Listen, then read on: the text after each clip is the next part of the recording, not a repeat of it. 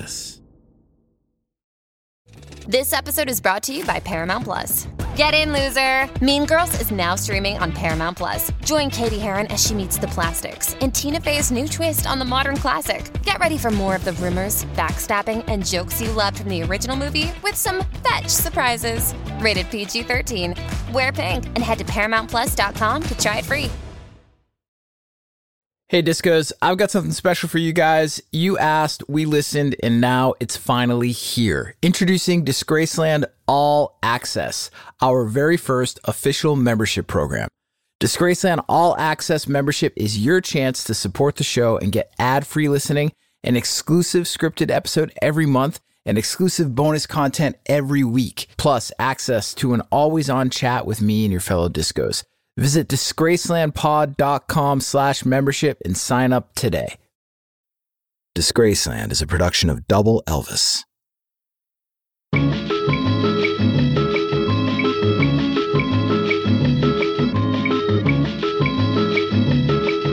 The stories about George Harrison are insane. He was set up and busted by London's notorious drug squad. He attacked the paparazzo who leapt from the bushes with his camera flashing. He diffused a potentially bloody visit from the Hells Angels. And on the last day of the 20th century, after rebounding from multiple cancer diagnoses, George Harrison was terrorized and violently attacked. An attack that left him hanging on for life with a collapsed lung. But before that, George Harrison made great music some of the most enduring and soul searching music of all time. Unlike that music I played for you at the top of the show, that wasn't great music. That was a preset loop from my Mellotron called Gore-Tex Vortex MK2. I played you that loop because I can't afford the rights to Smooth by Santana and Rob Thomas. And why would I play you that specific slice of Spanish Harlem Mona Lisa cheese could I afford it? Because that was the number one song in America on December 31st, 1999. And that was the day that a crazed fan broke into the historic 35 acre Friar Park estate and tried to kill George Harrison. On this episode, paparazzi, drug squads, crazed fans, a home invasion, and George Harrison. I'm Jake Brennan, and this is Disgraceland.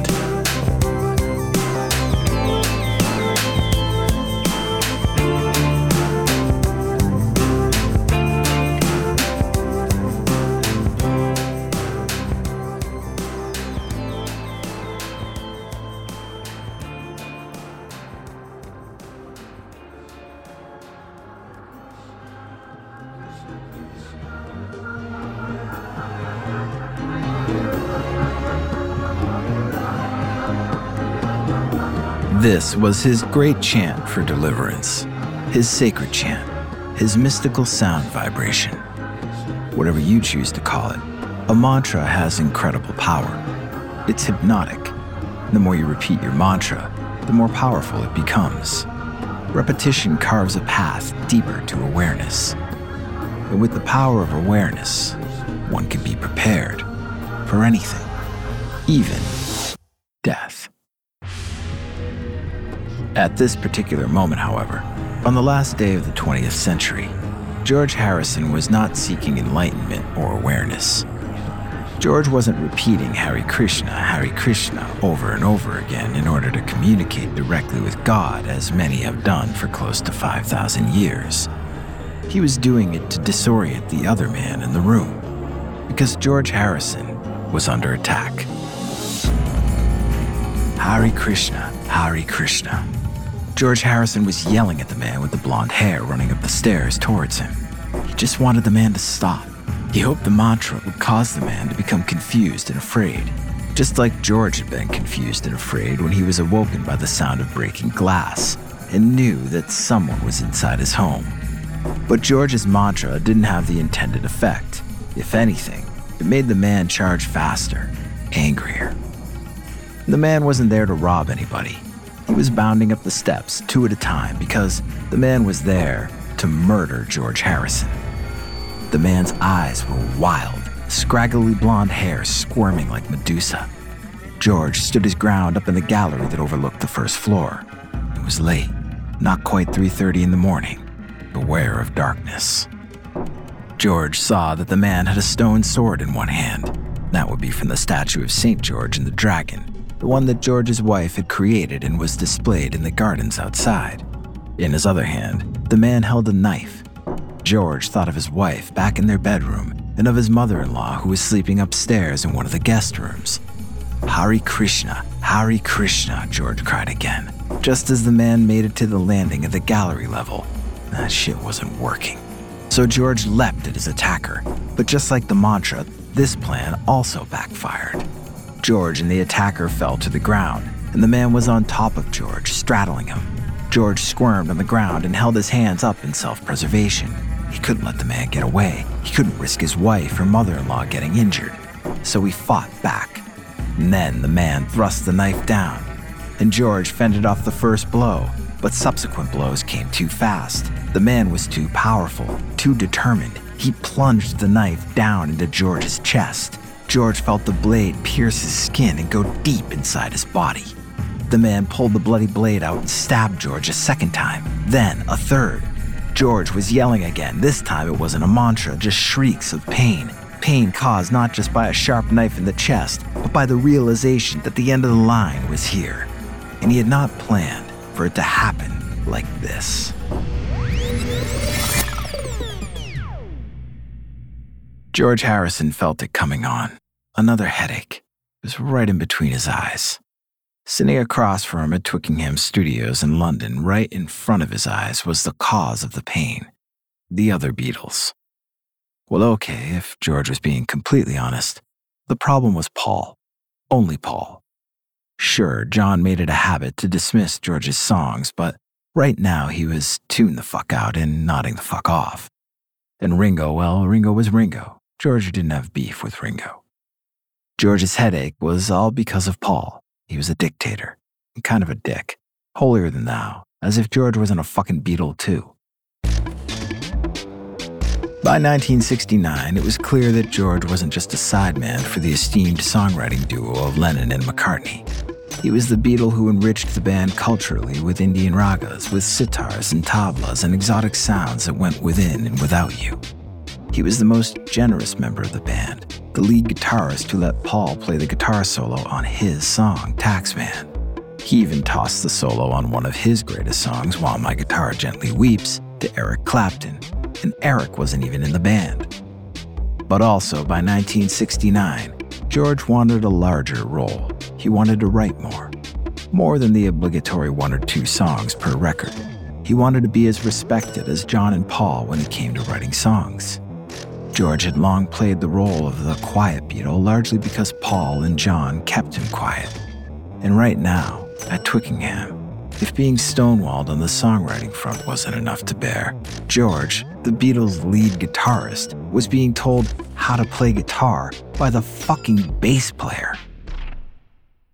I'll play whatever you want me to play, George told Paul, or I won't play at all. Whatever it is that'll please you, I'll do it. But George didn't really mean it. George just wanted to bail. Fuck playing whatever Paul wanted him to play. It wasn't fun anymore. The Beatles weren't fun anymore. What a pity. The Beatles gave George a headache, so he walked out of Twickenham, went home to his bungalow in Esher, and wrote Wah Wah, which is not a song about a guitar pedal. It's a song about making the decision to leave the Beatles. George hung in there for most of 1969 until it became unbearable. And once the Beatles did throw in the towel, George wasted no time. In fact, he made up for lost time. His 1971 triple album, All Things Must Pass, technically his third solo album following two experimental releases, was a fully realized artistic statement about the temporality of life. Songs like My Sweet Lord and What is Life were pop mantras all about change and transcendence. George Harrison had shed the Beatles and revealed the real George Harrison, a songwriter who could go toe to toe with his contemporaries and was just as prolific. Even better, George finally eclipsed his former bandmates. He stole their spotlight for a change. All Things Must Pass spent eight weeks at the top of the UK charts and seven weeks at number one in the United States. This, all despite the fact that the record talked about God more than rock music was usually comfortable with, and did so across an expensive 3 LP set. But it sold, man. It sold better than Ram, Paul's solo album from that same year, or sold better than John's Plastic Ono Band and Imagine, both of which happened to be produced by Phil Spector, the Gonzo record producer who also brought his wall of sound aesthetic to All Things Must Pass. The cherry on top that was having one of the album's songs at number one on the singles chart at the same time the album was at number one. No Beatle had held the top spot of both charts simultaneously, and no other Beatle would for two more years. Where once he felt underappreciated and underprepared, George was now feeling ready. He was becoming the artist he always wanted to be. He was on the right path to artistic freedom, to enlightenment. And when the time came, he would be ready to leave his own legacy behind, one that identified George as George and not as the guy who gave up and did what someone else told him to do.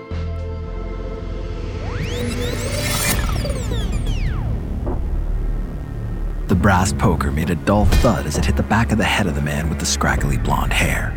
The man fell to the floor next to where George was gasping for air. George tasted blood in his mouth, and every time he took a breath, his chest hurt like hell. Blood on his pajamas, blood on the floor. He pressed his hands to his chest and felt the holes where the knife had gone through. He looked up and saw his wife, Olivia, standing above him, holding a brass poker from the fireplace. The end of the poker was bloody. Her stance was heroic, but the look on her face was absolute terror. George felt he was dying at 56 years old. He began to repeat the Hare Krishna mantra silently in his head the very same one he'd first heard from his divine grace, Swami Prabhupada, 30 years ago. The mantra gave him purpose, clarity, power. He repeated the words in his head and thought of the yogic paths to enlightenment. But his strength was weak. Couldn't say the mantra out loud in order to feel its positive vibration, and thus it couldn't reach his heart and soul. All it sounded like to him was a broken record in his head, a needle skipping on a worn out groove. This wasn't the way he wanted to leave his body behind, and that thought terrified him. He had knots left to unravel, a mind to clear, karma to burn. And as he watched the man with the bloodied blonde hair slowly climb back to his feet and chase Olivia into the next room, George had his mind set on one thing he had to do before anything else. He had to save his wife before she was killed by a madman.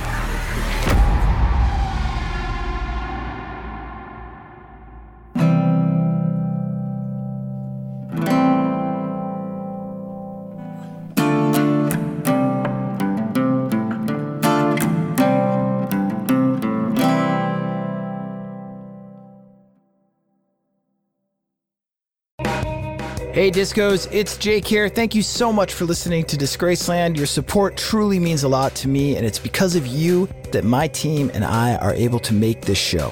If you want more Disgraceland, if you want more regular interactions with me and the community of Disgraceland listeners, or if you simply want to listen to the show ad-free, go to disgracelandpod.com slash membership. For just five bucks a month, you can listen to every episode of Disgraceland ad-free.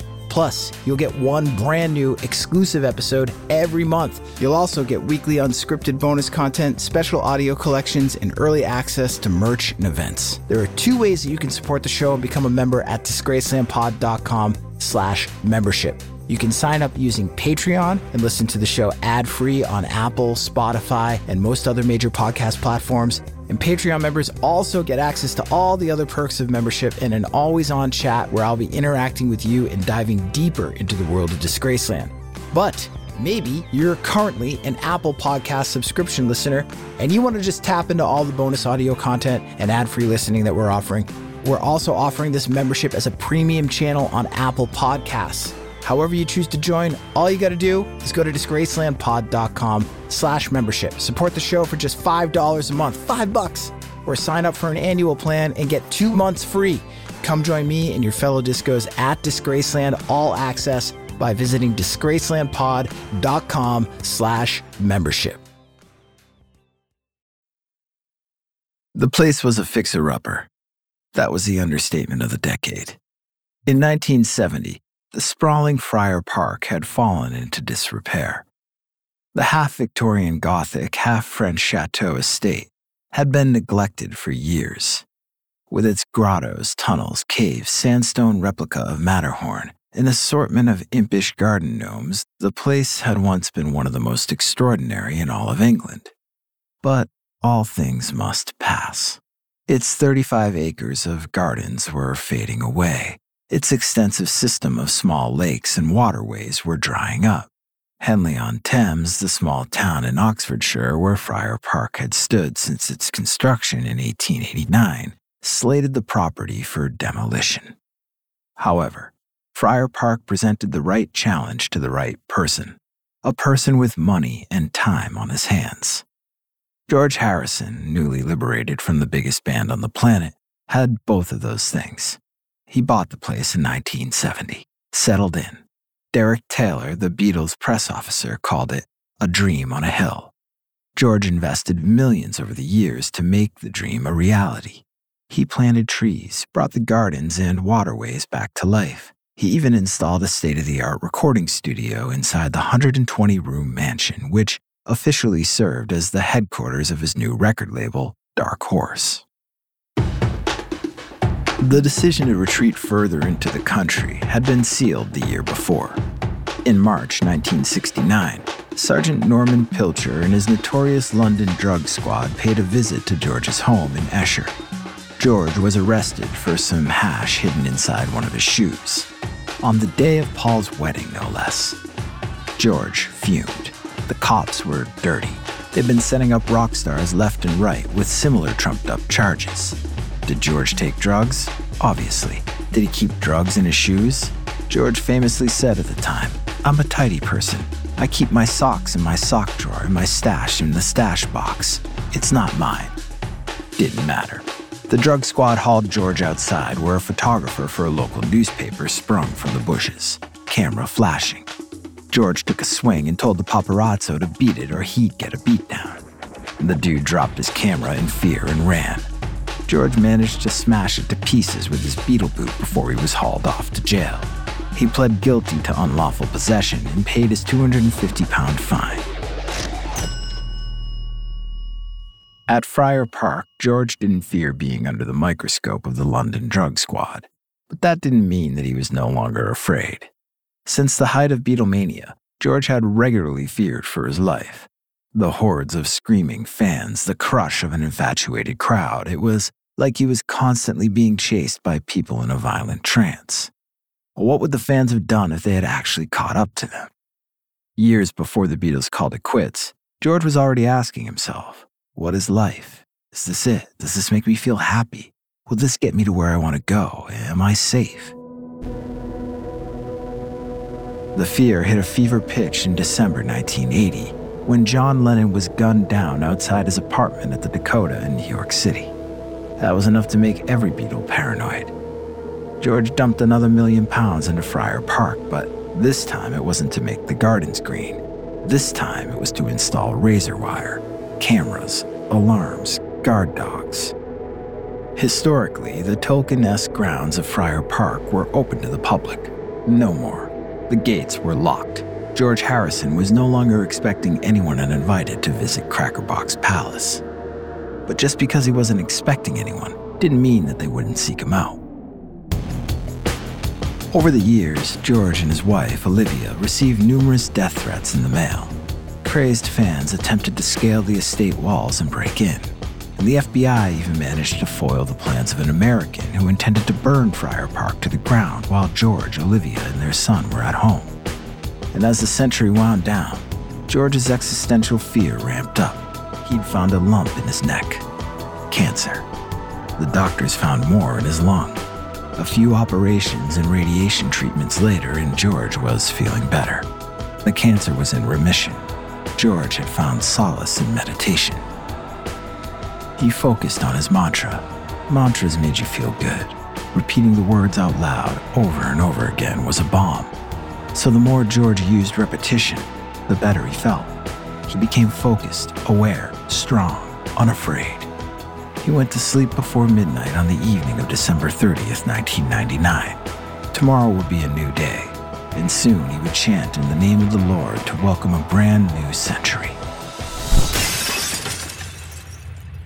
Just hours later, shortly before the sun rose on the morning of New Year's Eve, Michael Abram climbed through the shattered window of George Harrison's Friar Park mansion. He'd broken it with the stone sword that he'd been able to rip off of the statue outside. The statue was a depiction of St. George slaying the dragon. Abram thought it fitting, seeing as he was on a mission to do a little slaying of his own. He also thought it humorous because the George on the inside of this house, he was no saint, despite what the world said to the contrary. Abram brushed his scraggly blonde hair away from his eyes with the blade of the knife he held in his other hand. A lit cigarette burned between his lips. He scanned the room. It was dark, but he could tell he was in the kitchen. He listened for voices, but the voices inside his own head were making it difficult. They wouldn't shut up. Sometimes he would drown the voices out with his Walkman, the volume cranked up all the way to 10. Oasis cassettes were the best. They were mastered for maximum sonic impact, and Oasis was the best, period. That song, Wonderwall, Abram believed that the Gallagher brothers had written that song about the walls of his flat. People complained that Oasis just ripped off the Beatles, but Abram knew better. Oasis were better than the Beatles. Abram used to listen to the Beatles, and that was before the voices escalated in his head and showed him the light, an inner light, perhaps. The Beatles, well, they were just pure evil. All you need is love? Patently untrue. That was just a manufactured sentiment to shroud one of their spells in. Because the Beatles were actually witches.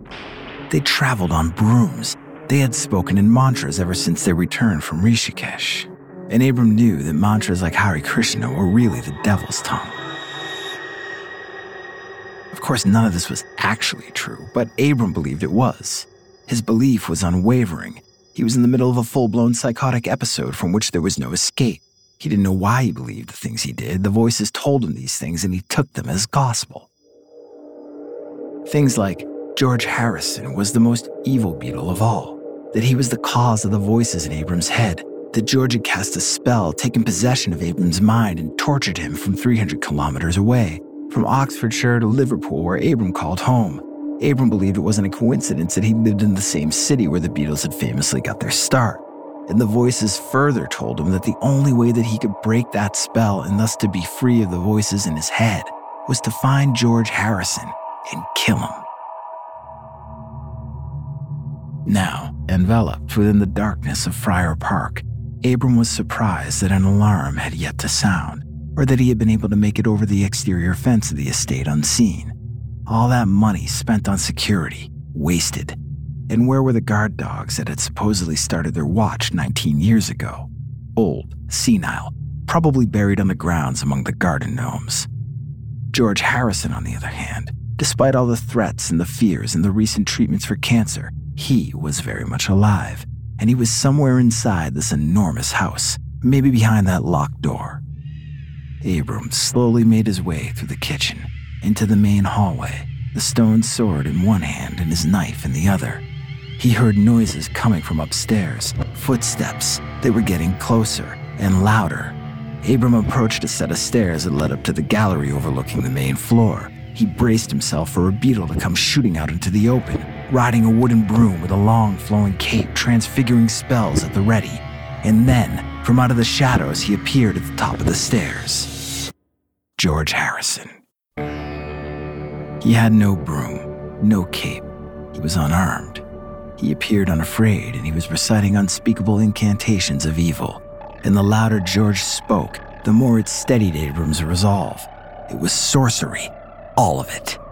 There was no turning back. This was the moment. Here, in the darkness, it wouldn't last all day. George Harrison had better be prepared to die. We'll be right back after this word, word, word.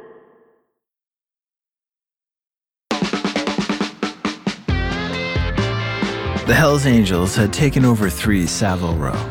They were loud, rude, drunk. They smelled like shit, and they were everywhere. They'd muscled their way past Jimmy the doorman, now they were making a racket inside the offices of Apple Corps. Their black leather MC jackets and unruly windswept hair were a sharp contrast to the clean green carpets and white walls. It was 1968, Christmas party at the swinging headquarters of the Beatles' burgeoning media company. But the dozen or so angels who had crashed the party were fucking up the peace and love vibe. They exuded not goodwill towards their fellow man, but menace, intimidation, terror. Two angels from the San Francisco chapter, Tumbleweed and Frisco Pete, were wasted on scotch and cokes, and now they wanted food. And they could smell the turkey in the kitchen, all 43 pounds of it. They were Apple's guests, and they wanted to eat now. John and Yoko, festively dressed as Santa and Mrs. Claus, tried to calm the bikers down, but even a witty bloke like John was no match. Frisco Pete looked John dead in the eye and said without a hint of humor, what in the fuck is going on in this place? We want to eat. Neil Aspinall and Peter Brown tried to subdue them. They managed people for a living, after all, and they'd gotten the Beatles out of many a dicey scrap in the past. The Angels could give two fucks. They weren't listening. There was only one person they'd listen to, and that was George. George Harrison was the one who had extended an open invitation to the Hells Angels in the first place. The hippies and the Haight seemed beyond burnout to George when he paid a visit to San Francisco back in the summer, but the Angels were all right in his eyes. He even sent a memo to Apple staffers ahead of the MC's visit, which warned, quote, there will be 12 in number, complete with black leather jackets and motorcycles. They may look as if they're going to do you in, but are very straight and do good things, so don't fear them or uptight them. Try to assist them without neglecting your Apple business and without letting them take control of Savile Row. It was easier said than done. The situation was officially out of control. George Harrison was a Pisces, the zodiac sign with the fish. You know, one fish goes one way, the other fish goes the other way. And George is saying, So uh, what do you want from me? It was duality, right? It would explain George's dual fascinations with quiet ukuleles and loud Formula One race cars, or why in one moment he'd be practicing transcendental meditation and the next he'd indulge in a Savoy truffle sized line of cocaine and it would also explain why he saw only the best in people, even a group as polarizing as the Hells Angels. Because on some days, George himself acted like a Hells Angel, and on other days, he was the guy who uninvited the Hells Angels from the party. George arrived at Savile Row as the bikers were tearing the Christmas turkey apart and continuing to harass anyone who dared get in their way. George was quiet, as was his reputation, and although he spoke softly, the bikers listened up. Yin and yang, George said. Heads and tails, yes and no. One moment you're here, the next moment you're not. Tumbleweed and Frisco Pete weren't following. George cut to the chase. You know, bugger off. The angels got on their bikes and left. Michael Abram was no angel. He wasn't going anywhere. And no amount of screaming from George or Olivia Harrison was going to change his mind. After Olivia had gone full Sammy Sosa on his head with the brass poker, Abram rebounded and chased her into a meditation room nearby. Olivia stumbled.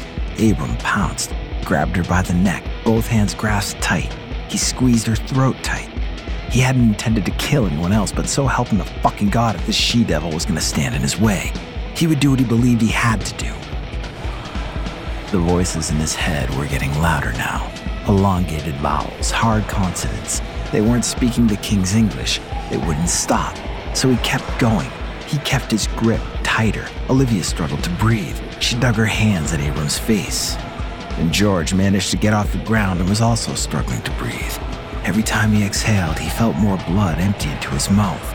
He stumbled into the meditation area, the wounds in his chest bleeding and his legs nearly giving out on him. He reached out and grabbed Abram and struggled to pull him off Olivia. The three of them fell to the floor. George and Abram wrestled on the ground. George felt the energy draining from his body.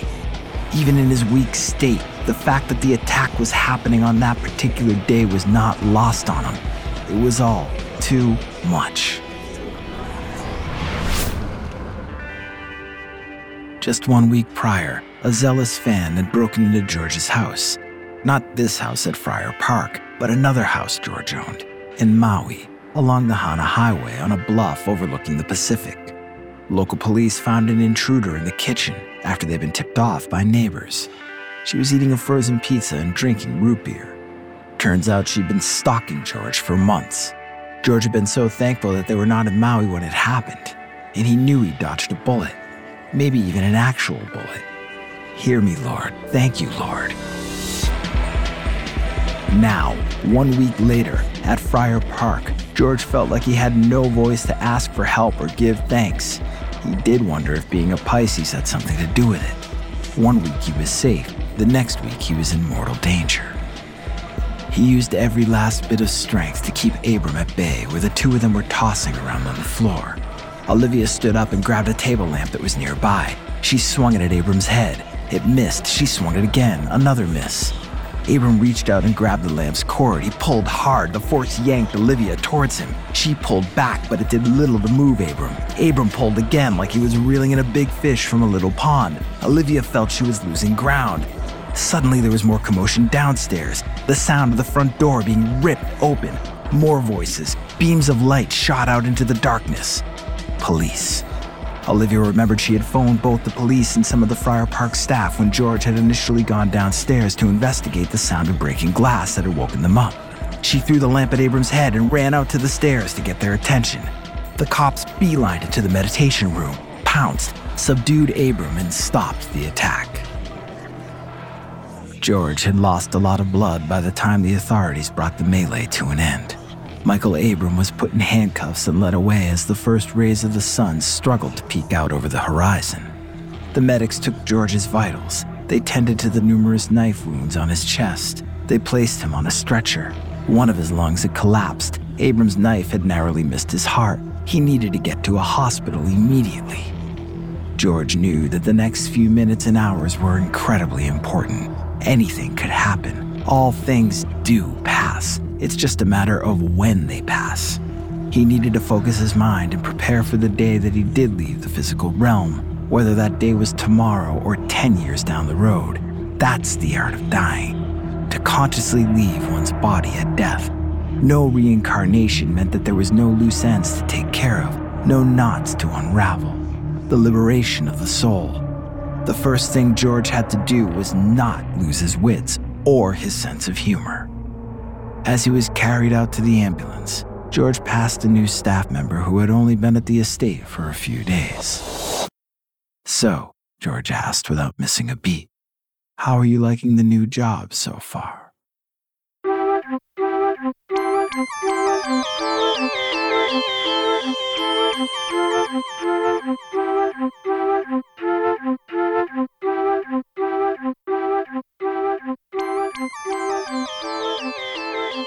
Some things you just couldn't plan for. Some things just happen. Maybe you willed them into existence, but planning was out of the question. You just went with the flow. George Harrison was at a dinner in Los Angeles with Roy Orbison and Jeff Lynne when the unplanned happened. It was 1988. Jeff Lynne was cool, sure. His band ELO were obviously indebted to the Beatles, and he had even produced George's latest solo album, Cloud Nine. But Roy Orbison was cool on another level. The voice, the big O, he was a legend. He was what the Beatles aspired to be when they were banging around clubs in Hamburg almost 30 years earlier.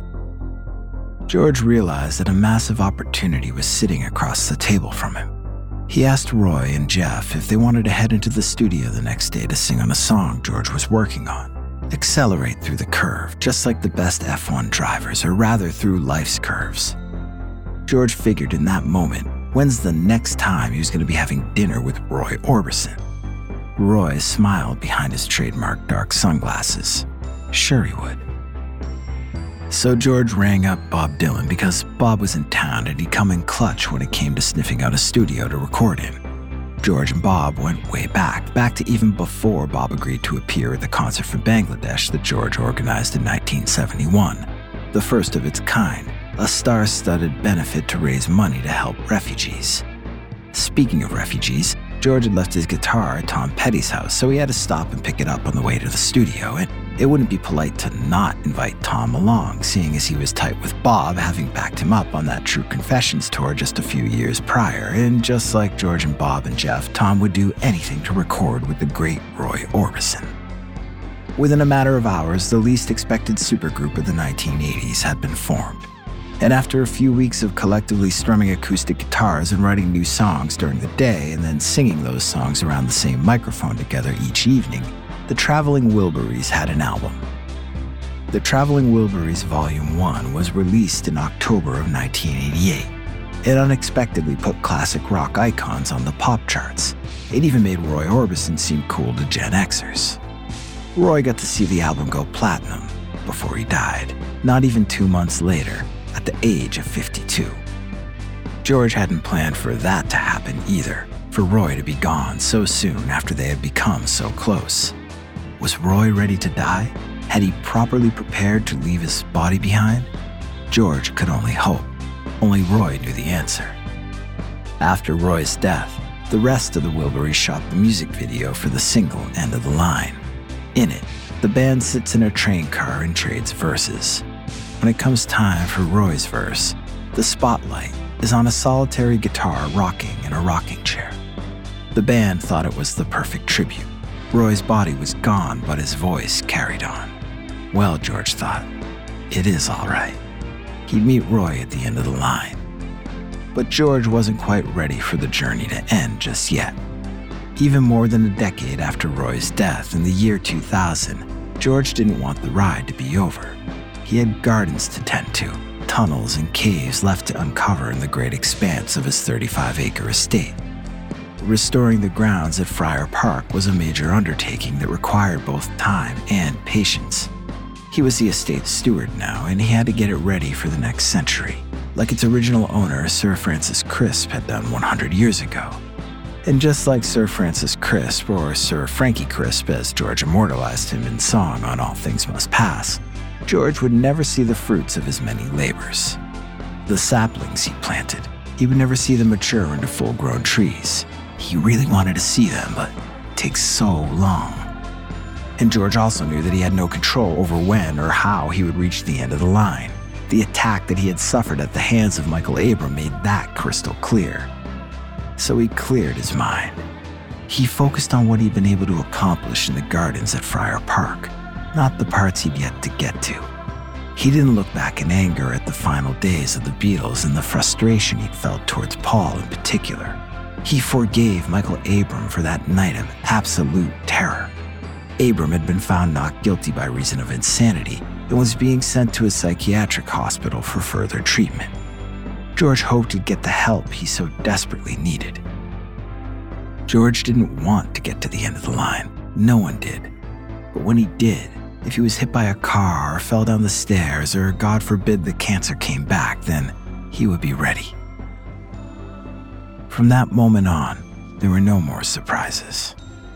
Not even when he died from lung cancer in November of 2001 in a Beverly Hills home owned by Paul McCartney, with family and Hare Krishna devotees by his bedside chanting.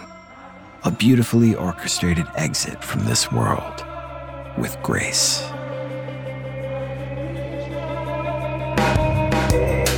I'm Jake Brennan, and this is Disgraceland.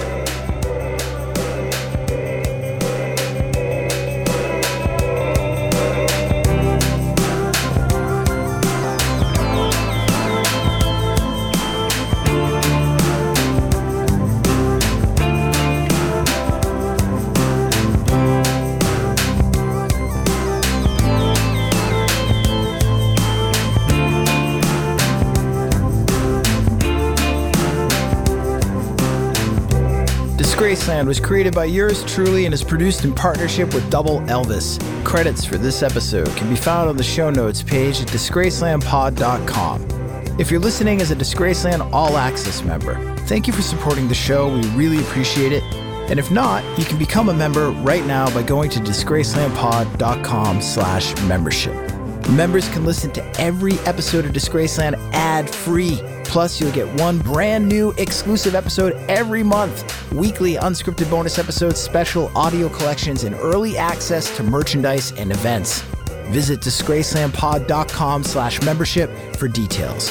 Rate and review the show and follow us on Instagram, TikTok, Twitter, and Facebook at Disgracelandpod and on YouTube at youtube.com slash at Disgracelandpod. Rockarola. He's a bad, bad man.